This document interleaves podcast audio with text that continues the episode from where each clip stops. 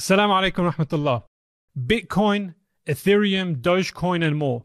Cryptocurrency has continuously made headlines in recent years, but despite the popularity of the subject, it seems like by the time there is consensus on the issue, we would have either missed out or many Muslims would need to cleanse their income right now. What should Muslims know about investing in cryptocurrency?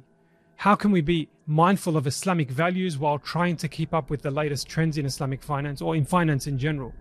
And what can we do to take ownership of our financial futures?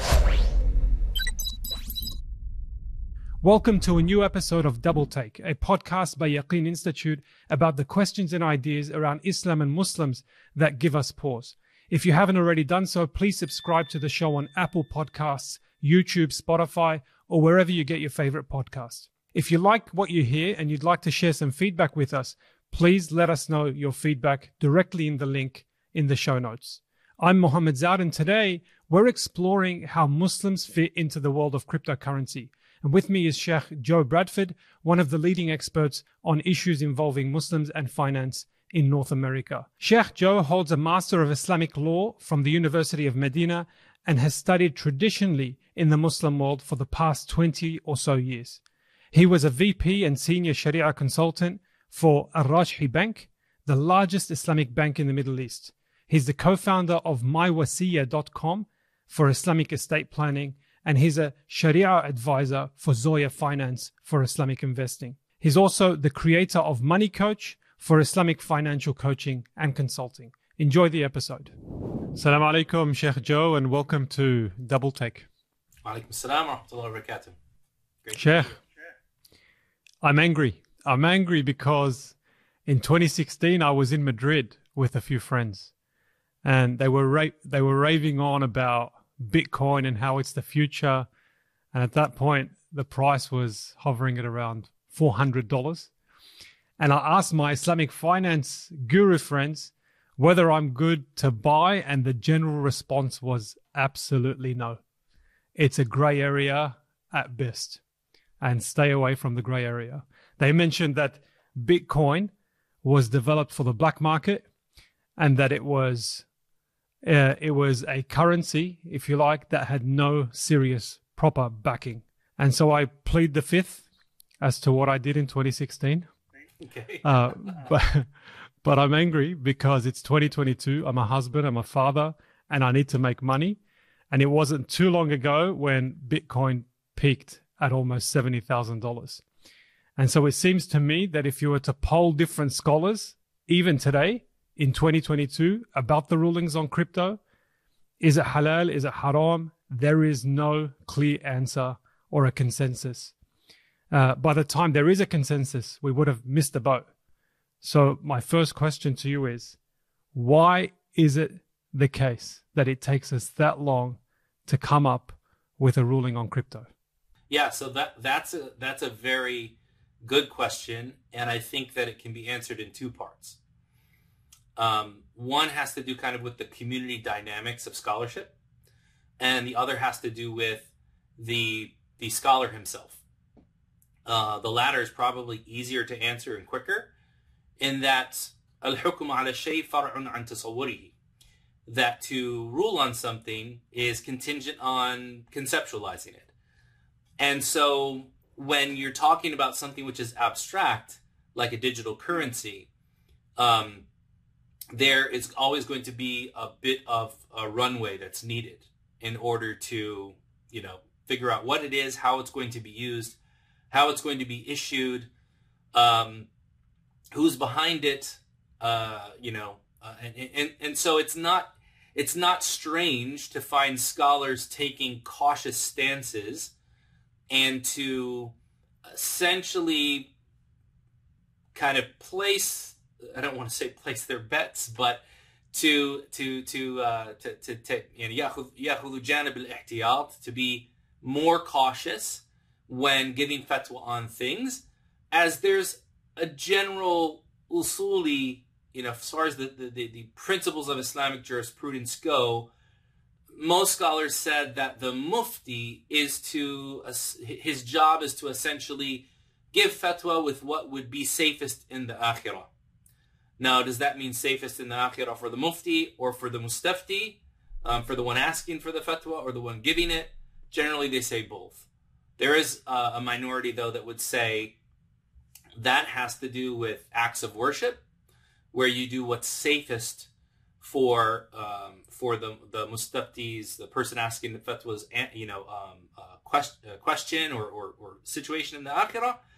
And as far as mu'amalat or civil dealings, then you go you do the opposite. You do what is safest for their for their dunya, um, as the base ruling for all things is that they are permissible until proven otherwise. That's exactly the point. Like I was always taught that things are halal until they're haram. So if you're saying that it's better to be risk averse and you know protect your akhirah, then that seems a little bit contradictory. You know. Absolutely. I mean, it. so it, and and this kind of goes into the you know there's there's a lot of kind of interconnected points here. Um, that certainly is it. So the retort to, to that would be, well, yes, we agree that everything which is um, the base ruling for everything that's permissible until proven otherwise, but we're being told that Bitcoin is used in the black market. We're being told that it was started by some guy whose you know identity is not even known. We're being told uh, X, Y, Z, and so that incorrect information in the beginning lent to people uh, and to scholars even opining on it. Now, the, this the, the scholar who opines on something that's brought to him is not necessarily to blame for answering according to the information presented to him. We we can't absolve ourselves as individuals, and in the whole chapters of ijtihad and uh, al-mufti wal mustafti in books of usul al-Fiqh mention this that the person asking the question does have a moral responsibility to present information about what they're asking about in a clear, concise manner. And so I think one of the issues is that much of the information wasn't being presented uh, in a technical sense that scholars could decipher. Um, and the other, the other is that is that many of the scholars would say, for example, take take information from a trusted party or see that a lot of people were saying the same things and then answer accordingly. Um, and, and, and the, the problem with that is that the only real way to solve that is time, right? And by that time, you've missed a boat.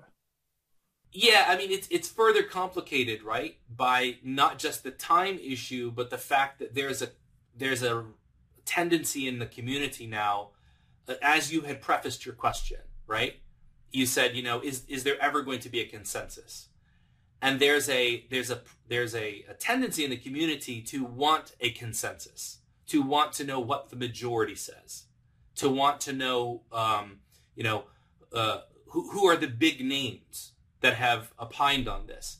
And the problem is, is that Islamic law doesn't work like that, and it never really has worked like that. Um, there's it's not necessary to, for example, have the agreement of every single scholar in the world in order for a fatwa to be correct or for it to be um, uh, followable by by anyone who asks a question. It needs it needs correct facts that it should be based on, and it should be grounded in the uh, principles of the Sharia. Um, so that that idea of like having to wait for this consensus to form, I believe, has pushed everybody down to like the lowest common denominator to say, well, we're not going to say anything, or we're going to say what everybody else has said to be safe. Going back to that safety issue, we're going we're going to be safe, and what that's done is that it's it's easy to it's easy to be difficult. Uh, I mean, yeah. even some of the Salaf, like Sufyan radiallahu anhu, rahimahullah, he he said, أما التشديد فيحسنه كل أحد ولكن رخصة من فقيه you know, being difficult, everyone can do that. Everyone's good at doing that. But we seek dispensations from a jurist, right? Someone who's qualified. So, you know, the, many many things that kind of play into why certain opinions, and even myself. I mean, back in say 2012, 2013, I, even though I was involved in the space, I was still extremely skeptical of many of the cryptocurrencies because of the information right? Uh, that was that was reaching me. So it's it, it, it is it, it's it was difficult, but I don't believe it's a lost cause. Let's put it that way. No, fair enough. Um, congratulations, I guess, is the um, is the calling. So I was going to say, uh, your what I understood from you, Sheikh, is that to to have a fatwa, you need clear facts, and you need to be able to fathom what you're making a, a fatwa on. And in a world where you know you could ask ten people what the metaverse is, you get ten different answers. There, you know, things are things are relatively blurry in this space because it's new and it's moving very very quickly. So I'm going to ask you later. I, will come back to, to the question I was about to ask, which is, okay, well, what do you do as a Muslim who's trying to make money in that context where you can't just wait for a fatwa because you'll be waiting three or four years and you would have missed the boat. So I'll ask that in a few moments, but let's, um, let's go back after, after all these years and you've been in the space now, mashallah, for, for the past 10 years. Clearly you've studied, um, crypto very, very comprehensively. What are the main, uh, things that scholars argue for and against uh, its halalness, um, so to speak. So, what makes it halal, and what would make some scholars say it's haram? So, as far as those who would say, you know, what makes it haram, their general retort has been that it is something new, um, the origins of which are unknown, that it contains a certain amount of of uh, uncertainty and a certain amount of uh, uh of um, of uh, lack of, of knowledge of the issuers and the the underlying technologies uh, and that the now then we can go kind of in, in two ways. Um, some would say well some of them would say well as technology uh, we can recognize technology, but it can never be currency. Because according to their madhahib, currency has to be hard currency. It has to have an actual tangible form. And it has to be something that has intrinsic value. Whereas other scholars say, no, currency can have an intangible form and it can be a, uh, it can have extrinsic value, meaning the value comes from the, the value that is given to it by people, However, it's not being issued by legitimate authorities that are those who should issue currency. Mm. And so it's kind of a combination of does the, the do the principles of what's considered mal or wealth in Islam apply to this thing? And if it does, when does that be when does it go from merely being a, a an asset that's part of someone's wealth to be an actual currency? And can that currency be electronic or must it be hard currency? Um, and then based on that is kind of where those scholars who would say, so scholars who say that it has to be hard currency, has to be gold or silver or something in hand, even like a representative or a fiat currency, then they would say, well, we're not going to allow it as a currency. And that's where the, the Indonesian Fatwa Council landed they they actually didn't make cryptocurrencies haram as a digital asset. They said it can be dig- it can be traded as a digital asset if it has a benefit and it's known uh, as any asset can be traded. Uh, much like you would you know buy and sell a copy of software that's only kept on a hard drive or a shared drive. But it cannot be used as currency because in the Shafi'i school, predominant school in Indonesia, it must have a tangible uh, uh, uh, presence in, in, in, real life. Um, other scholars said, well, it can. It, we don't necessarily have to have a, a tangible presence, but we don't find that it's being issued by uh, known known authorities and known individuals. So there's a level of uncertainty and a level of ignorance about about it that is uh, un- unsolvable. We, we, we won't ever be able to know who Satoshi Nakamoto is, so therefore Bitcoin is impermissible. But doesn't that sound that sounds like counterintuitive because the whole idea of being on the blockchain is that there's communal verification, right? And so, Right. isn't that enough? Like when we look at hadith, for example, if someone goes and fabricates a hadith, then it's the community that stands up against that. It's not, there's no kind of hadith authority, is there? You know, that's an excellent analogy. That's an excellent analogy. And you actually touch on something that a lot of later scholars and especially modern researchers have, gotten wrong. The power of the authenticity of a, of a single hadith is not in its isnad even. It's not in the single isnad. It's in the fact that that isnad in comparison to all the other asanid is in line with what we know to be the truth as narrated from the Prophet sallallahu alaihi wasallam. Yeah. So we have this this immense communal kind of you know uh, a coalescence of minds that have related this from generation upon generation, and then when somebody pops up and fabricates something, even if they stick the most authentic isnad on it, everyone's going to go, that doesn't fit in with the framework that we already have, like this mass of, of information.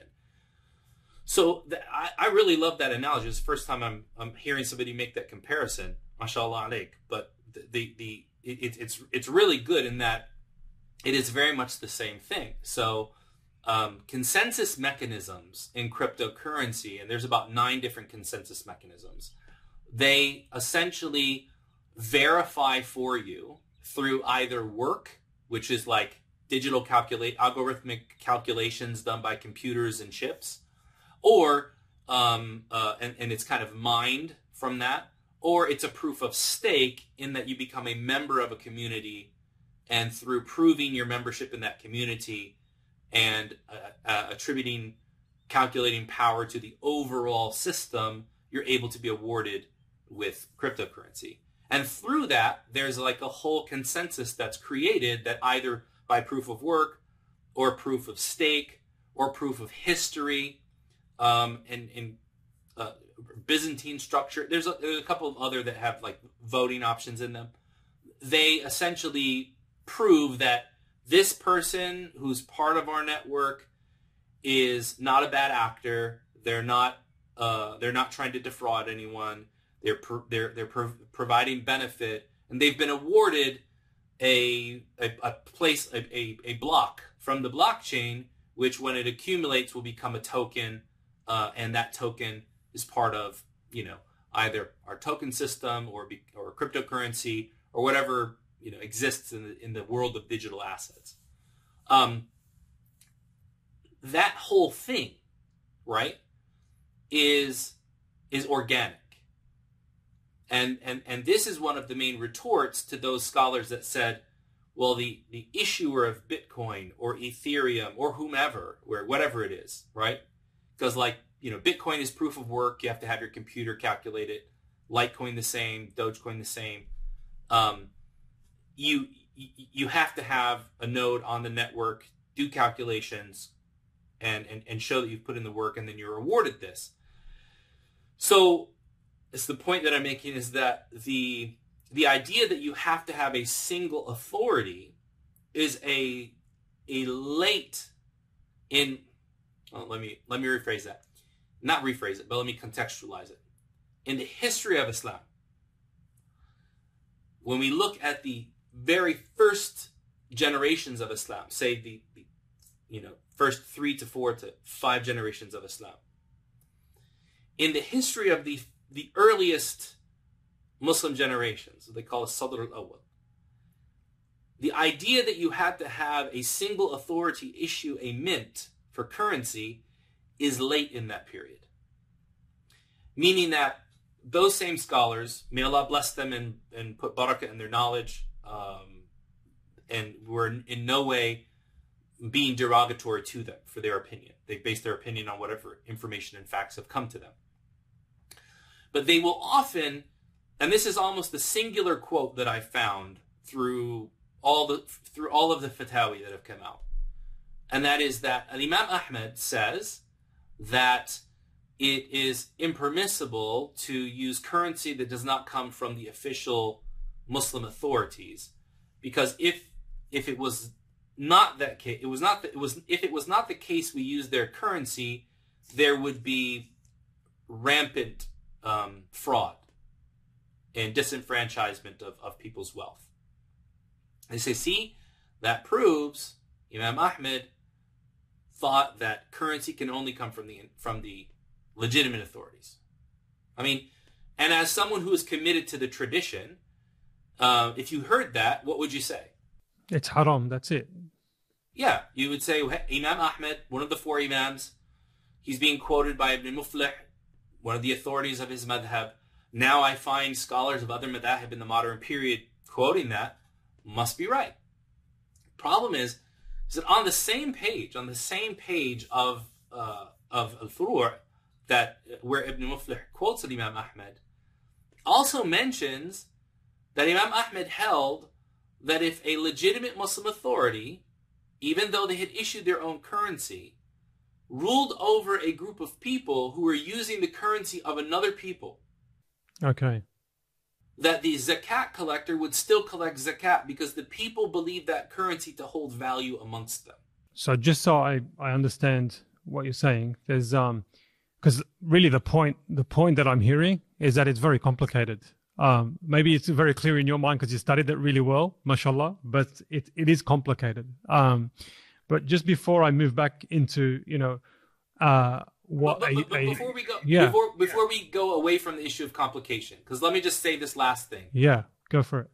What Imam Ahmed is basically saying is that in a when you have a number of different governments and a number number of different coins that are issued and a number of different things that people think have value, the important thing is that a homogenous group of people believes that it has value and they use it as a currency amongst them. And that is in line with what we find all the way back to the life of the Prophet ﷺ. Hmm. In that the Prophet during his lifetime, they would use the dirham. The, even the word in Arabic dirham, it comes from the from the Greek drachma, right? It's the the dinar, right? The, the the gold coin. It comes from the Roman, the Latin denarius, right? So the the, the, the, the gold and silver coins of the Romans, the Abyssinians, the Sasanians, the Persians were all used at that time. I mean, in fact, one of the neat things that you'll find in numismatics when you study like history of coins, you'll find like a coin with like Abdul Malik ibn Marwan, uh, his his his picture and his and his rule stamped on one side with La ilaha illallah Muhammad Rasulullah, and on the other side it'll be like a, a cross on an altar. Sometimes they they modify the cross, or sometimes they just leave it. Or on the other side would be like Khusru, you know, the, the, the, the emperor of Persia, because they were just reusing the coins that were in circulation that had value amongst people. The point is that if it's recognized as currency amongst a group of people, then it's currency. Yeah, I mean, even Imam Malik, Imam Malik, rahimahullah, I believe this is in Al-Mudawwana, uh, he said, you know, لو اتخذ الناس جلود جلود الإبل if the people were to go and take the, the, the leather of camels and make denominations and cut them into pieces and trade with them, I would I would prohibit riba amongst it and it would, would force them to pay zakat. Even though the, the camel leather cam, camel leather doesn't doesn't have any intrinsic value beyond beyond it being leather, right? So, so to summarize this point about the halalness and the haramness, the those who are in the haram camp, a either they they don't have the the correct facts um, about cryptocurrency, or they don't know about it enough to be able to make a final judgment, um, or that they've categorized it as currency, and for them, currency needs to have a solid backing. Um, exactly. The other, um, so and so, so some some of the scholars have kind of gone around that and say actually you don't need to consider it as a currency, just consider it as a digital asset, and therefore it has different rules, and therefore it's halal. Um, and and the other one around it being um, uh, created for the black market, you just kind of outright wrote that off it, yeah, it, it, it studies. So that's been a very early um, accusation. And there have been studies, academic studies, that have analyzed the blockchains of numerous coins. And they have found that not only has it not been used for black market uh, transactions, that illegal transactions that have been done on blockchain have made it easier to track and thus arrest the people that were guilty of it. I mean, recently there was a a very cringy TikTok star that, along with her boyfriend, that's a banker in New York, um, stole something like you know a, a billion worth of Bitcoin or something, some ridiculously large number, and they were immediately immediately caught. Even though they did a huge elaborate scheme, they were immediately caught. Why? Because the paper trail, paper trail, is there. So the so the idea, it's like saying I can't use the American dollar because the American dollar is used, you know, to uh, destabilize governments all around the world. Which it is, right? But that doesn't mean that I, as an individual, can't earn in dollars and spend dollars and save and invest in dollars. So I want to go back to the humble Mohammed Zaid of 2016, right? Okay. Um, who's trying to make money I'm hustling and going to wait for us to agree on cryptocurrencies or NFTs or whatever. How how do I navigate this as a simple Muslim um, trying to protect my religion, but absolutely uh, keep with the times uh, and not miss the boat? So, so I'll build on your hadith example from earlier, because this this brings back to a memory of when I was studying studying in Medina um, one of my neighbors was a beautiful soul and a, an amazing scholar by the name of Nader Snosi, Allah from Libya. And I used to read Mustalah al-Hadith, and we used to read through Fath al-Bari. And in Fath al-Bari, uh, Al-Hafidh ibn Hajar will come across narrations that are not found in Sahih al-Bukhari. So Fath al-Bari as an explanation of Bukhari, in his explanation he would say, and what Bukhari mentions actually has a story, and that story is mentioned in the Musannaf of Ibn Abi Shayba. Musannaf Ibn Abi Shayba is a collection of narrations, predominantly from the companions and the tabi'een, but some ahadith as well, that gives a lot more kind of social context to a lot of what was being said.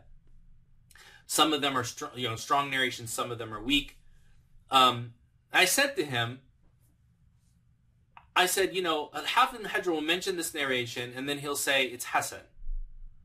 So like, how do I know? How will how will I ever know that the narration he mentioned will match the rules of it being Hasan? Hmm. And he laughed and he said, I asked this exact same question to Sheikh Muqbil bin Hadi al-Wadi'i when he was visiting during Hajj something like 10 years ago. And, th- and this was 20 years ago in Medina. And he said, I'm going to tell you what he told me. He told me, trust Al-Hafidh ibn Hajar or learn the rules that are set for this and then apply it yourself. And the more you learn, the clearer it will become to you until you won't have to second guess it. So, go, pivoting back to the idea of, of uh, us as lay people and dealing with these types of things it's imperative that any person that involves themselves in a particular area of business, a particular area of life, understands the rules of it. Um, Umar ibn Khattab anhu would prevent prevent people from selling in the marketplace of Medina if they didn't know the basic fiqh of uh, of transactions, uh, because he wanted to prevent uh, people, you know, falling into mistakes and fraud and things like that. And he put uh, um, he put you know uh, Shifa bint Abdullah radiallahu anha as a um, as a judge and a, a, a mediator over the people of the marketplace.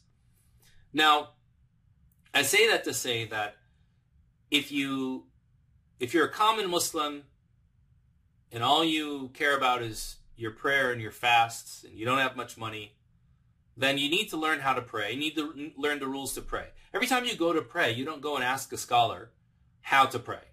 You know the rules to pray. You know what breaks your wudu. If you earn money to the point that you that you have enough money for zakah, then you need to learn the rules that apply to zakat. And then you apply those yourself. If you're doing business, you need to understand the rules of doing business, and then you apply those yourself. Only when there's something which is uh, uh, kind of beyond you that we, you would go. One of the problems that we had, uh, that we have in the community, as a as a as a general level of uh, Islamic literacy, is that people who have ex- who have extremely high levels of uh, uh, literacy in the sciences and literature and life in general still act like adolescents in their Islamic knowledge.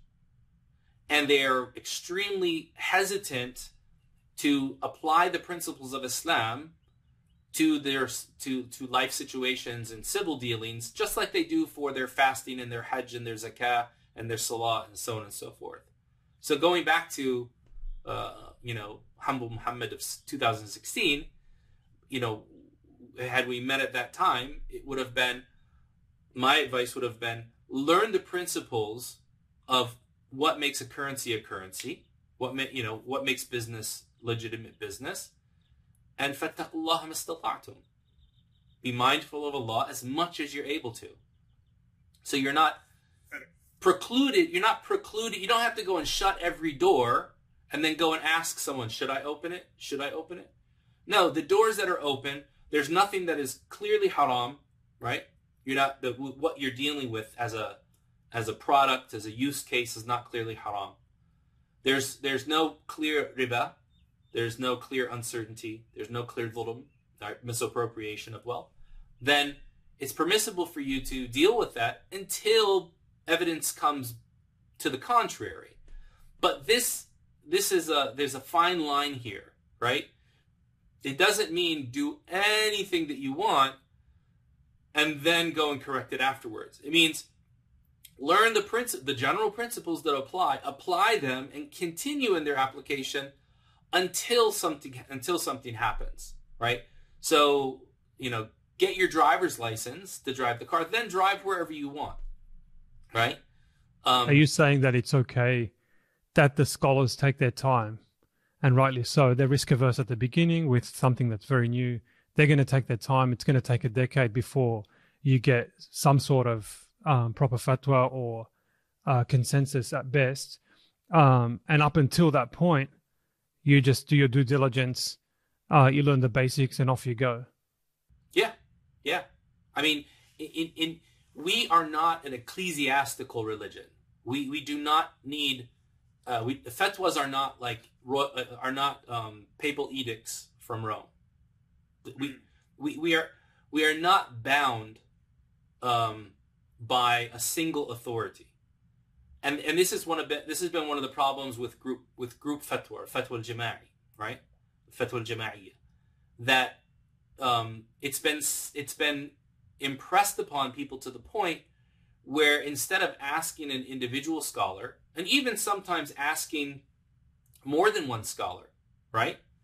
Um, it's been impressed upon that if you ask more than one scholar, you're fatwa shopping. If you don't wait for a consensus, you're doing something that's not safe. When throughout the history of Islam, fatwa has always been a an, an edict or an answer specific to the questioner. Uh, and so personal responsibility uh, and knowledge of the deen has to be inculcated in each in each and every one of us, right? Now, obviously, we may have our own personal doubts, and we can, you know, we can get rid of those doubts by consulting experts and learning more about what we're doing. But if we treated medicine the way that we treat say fatwas on cryptocurrency, we would probably never take medicine, and we and, and many people would die. Um, you're reminding me of uh, the hadith of Anas ibn Malik radiallahu anhu, where Prophet was walking past people uh, who were grafting trees, and he said, "It's probably best you don't do that." And so they stopped because they took it as a law. And then when the crops started to reduce, um, the Prophet is like, "What happened to your to your harvest? What happened to your crops? And they said, Well, you told us not to do that. He said, like, you know your work much more than I do, or words to that effect. So it kind Yeah. of, uh, I don't know how you feel about that, but for me, it's, it's like, get on with it, do the best of your ability to to make sure that you're within the lanes of halalness, so long as you you learn that. Um, and world the world is moving too quickly for us to to wait for a for an official fatwa. I think. So, so you, so there's a very good point in that hadith, and the hadith of Anas that's in Sahih Muslim, that the Prophet ﷺ said, "Ma ma law taraktumuha." What what if you what would happen if you left it alone? So he didn't actually tell them. He asked the question. Now they took it to be a rhetorical question, right? Okay. Like it's a rhetorical question in that he doesn't want us to do that, right? Um, and in, in fact, the Prophet ﷺ was simply asking about something that they were experts in because he was a person of Mecca, and the, Mecca was a mercantile center. They were merchants. The people of Medina were people of agriculture. They had farms.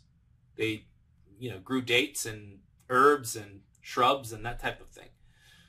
So he asked them, what, what would happen if you left it alone? And so they did. And then, uh, as you mentioned, they didn't get, you know, a bump crop that year. They came to complain. He said, Antum dunyakum. You all have more knowledge of the affairs of your worldly life. Hmm. And so, so based on this, there's a, there's a, there is a level of expertise that is applicable in every situation that does not need a religious edict. It was not does not need a fatwa in order for it to be okay. Mhm. Right? We, we we don't need to, for example, get a fatwa whether or not we should change the oil in our car because we know if we don't change the oil in our car, eventually it's going to break down. Right? So similarly, this is something which is facts, factual, it's empirical, it's uh, it's it's prag- it's it's practical, and that doesn't need that doesn't need a fatwa. Now, notice in something that that's not simply not simply an applied science, if you will, right? It's not just taking the facts and applying them to the situation, but it has to do with with uh, social interactions that can be impaired due to lack of clarity. Similar thing, the hadith of Abdullah ibn Abbas, the Prophet ﷺ came to Medina. فوجد الناس يسلفون في الثمار السنة والسنتين. He found people selling, doing forward sales of their crops one or two years in advance. So he said, من أسلف فليسلف في كيل معلوم أو وزن معلوم إلى أجل معلوم. Whoever sells in advance should do so for a known quantity or a known volume and a known delivery time. So he didn't abro- he didn't uh, abrogate or annul the fact that they could do those types of sales. He didn't have to say he didn't say you know oh people selling dates you know is permissible and then selling them in advance is permissible. He, he he built on the social structures and the the the legal structures that were there, but he amended it when there would have caused an impairment and caused you know dis, uh, dissent and discord and hatred amongst people by causing conflict because of a lack of clarity on how much or how little or when those things were being delivered. So, you know, we, we, we, we build upon, you know, the real world knowledge that we have.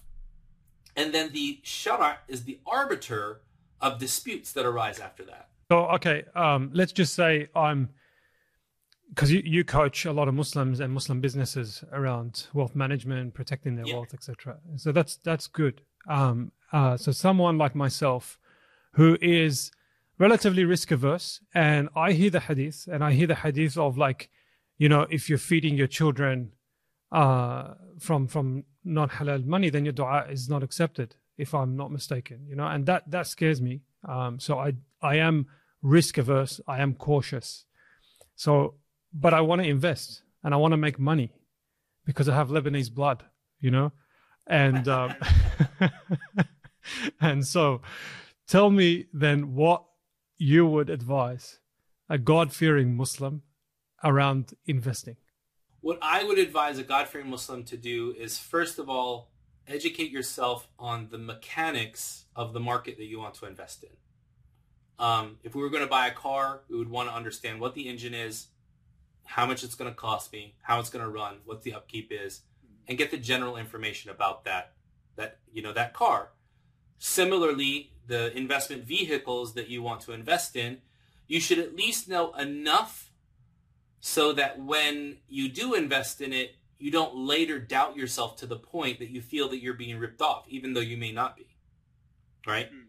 So the, the, the one of the big one of the big problems that, that I find is that it's not a lack of information, it's not a lack of opportunity, it's not even a lack of aptitude on most people. It's one thing and one thing alone that makes them more risk averse than anyone else. Can you guess what that is? Tell me, sir. It's fear. It's fear of loss. Yeah, it's fear sure. of haram. It's fear of it's fear of what's new. Right? So we as human beings, we have an innate sense of fear that's kind of part of our flight and flight fight or flight response, right? And so if we fear something, we'll run away from it. When in reality, you know, we need to kind of fight a little bit and find out what's going on. And fear of haram is, is valid. But fear of haram, where it doesn't exist, is ghulu, it's extremism.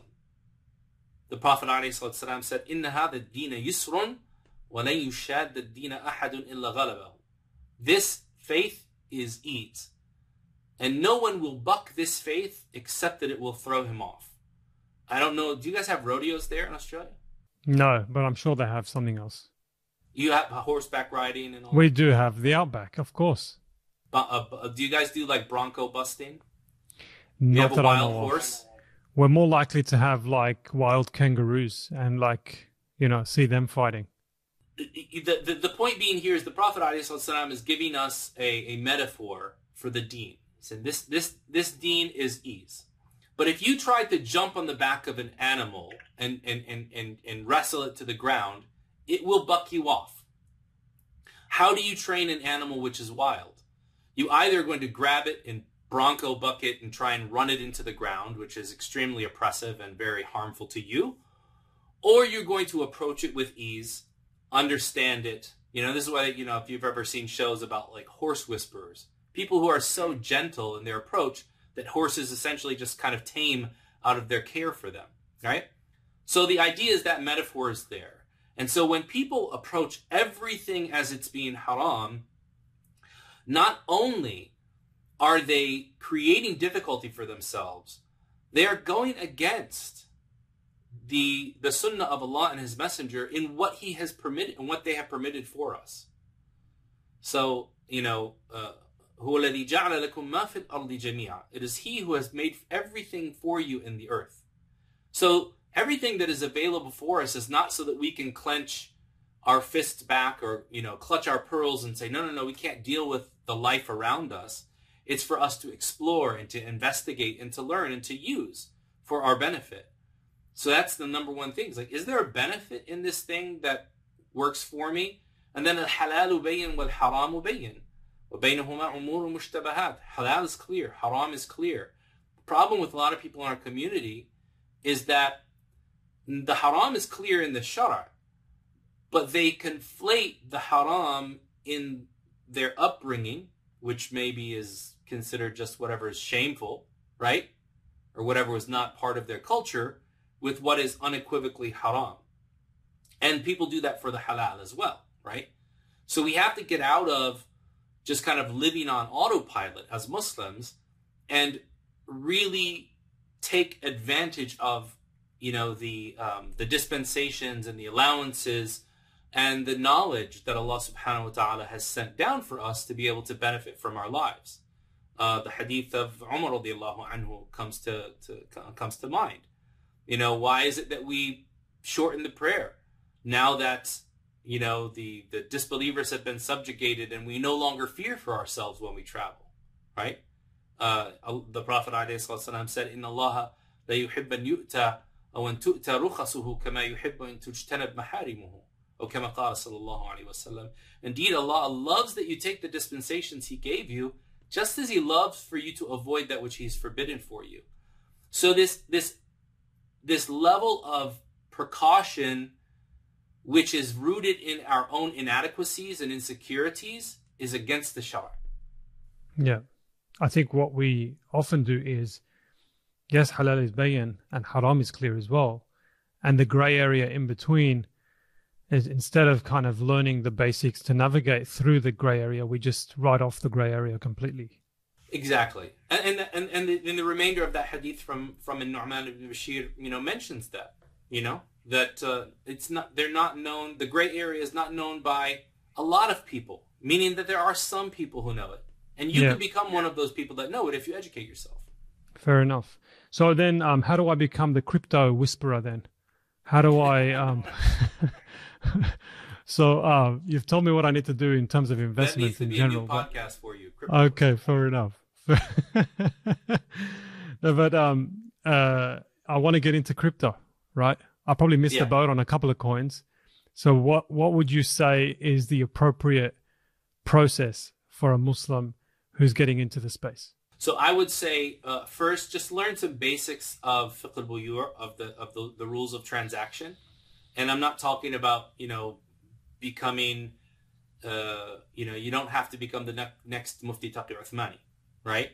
But you should just know like what is considered wealth, what is not considered wealth, how what how how is you know what's considered a valid trade versus an invalid trade, and it's quite simple. Um, there's you know you know essentially four four or five things that you need to check for. And then from there, if you're going into the crypto world, understand what how currencies are supposed to be traded uh, under the Sharia, and that is two very simple. You know, once you've qualified something as a currency, two simple rules: can't trade a currency for the same currency, can't do gold for gold or or or silver for silver or dollar for dollar or Bitcoin for Bitcoin. It has to be one currency for a completely different currency. Mm. And that trade has to be a spot transaction. In fact, a lot of what we see in the crypto world, with all of the volatility and all of the, the coins that fail, they fail because Sharan, they they didn't uh, they didn't um, fulfill the rules of of transparent transactions that need to be there, or they uh, they they embedded in their systems. They started off as decentralized finance systems, and they and then they adopted the practices of the conventional finance system with seigniorage and interest, you know, derivatives and so on and so forth, which because of the speed at which the transactions happen, destroyed those those coins and those ecosystems as well. So, you know, just learn the basics and and you know and then um, and then start to apply those basics to the coins. I think people will be surprised at how clear it will be that some things are acceptable and how clear it will be that some things either should be avoided due to valid precaution or because they're just clearly you know Im- improper to invest in. Okay, jazakallah khair.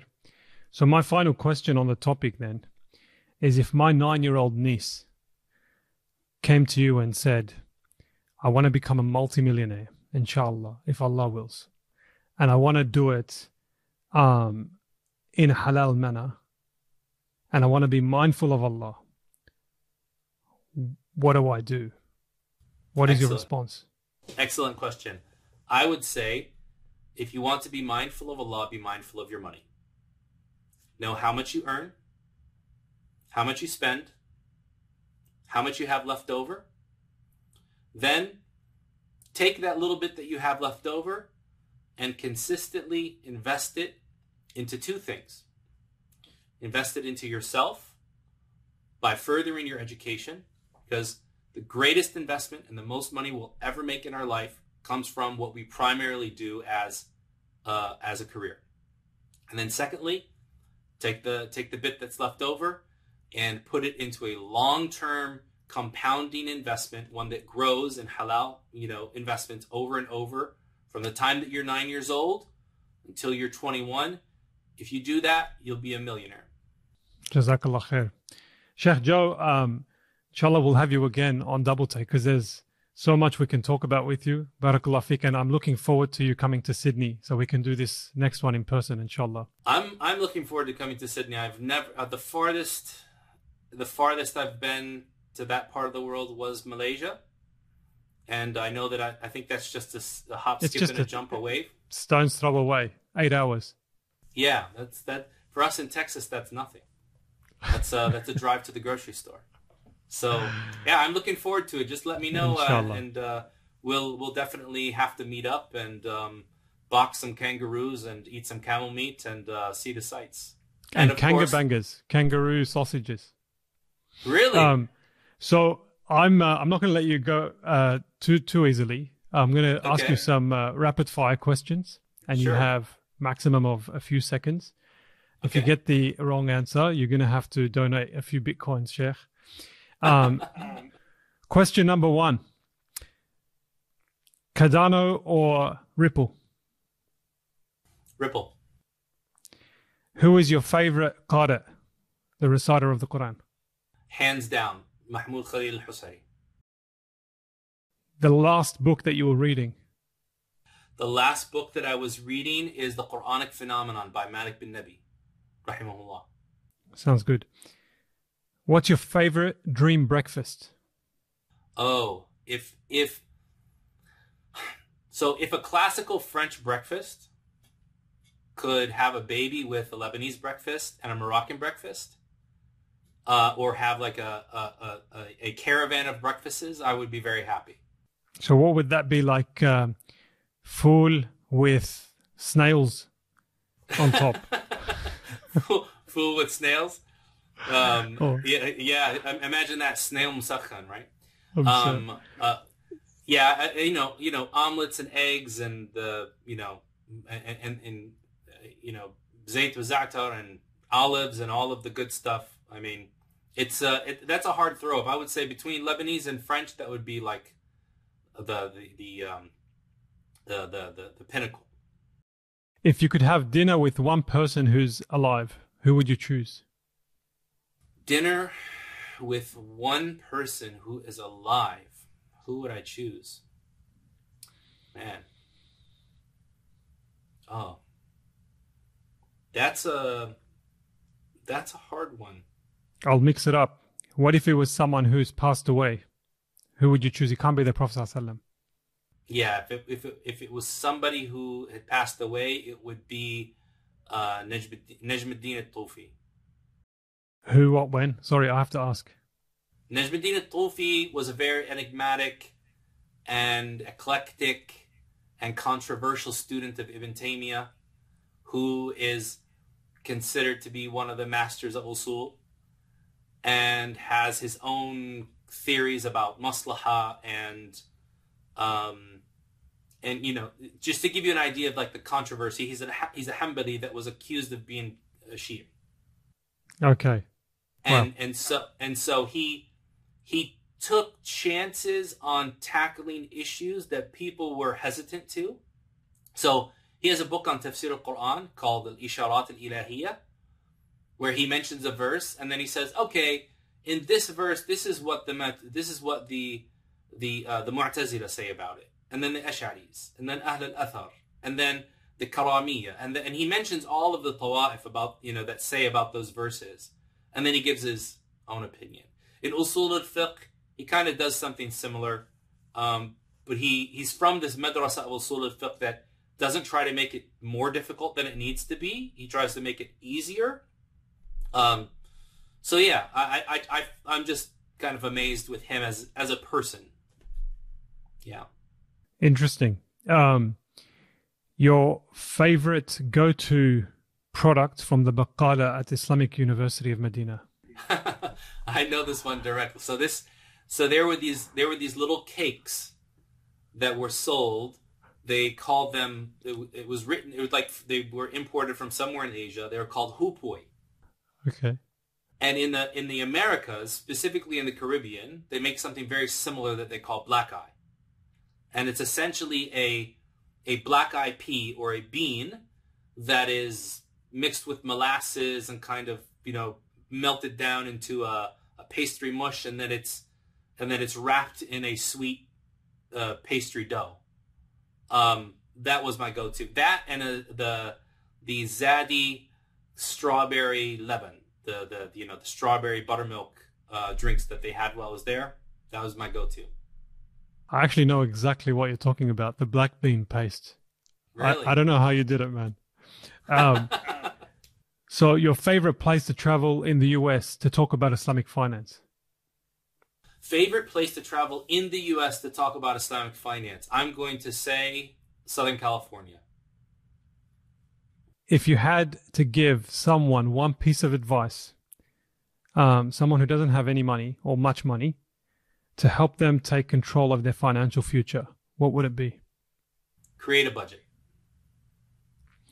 And uh, the last thing, uh, you have produced a lot of resources. You've come across a lot of resources. What's one resource that you'd recommend every one of our listeners consume? Um, my book, Simple Zakat Guide.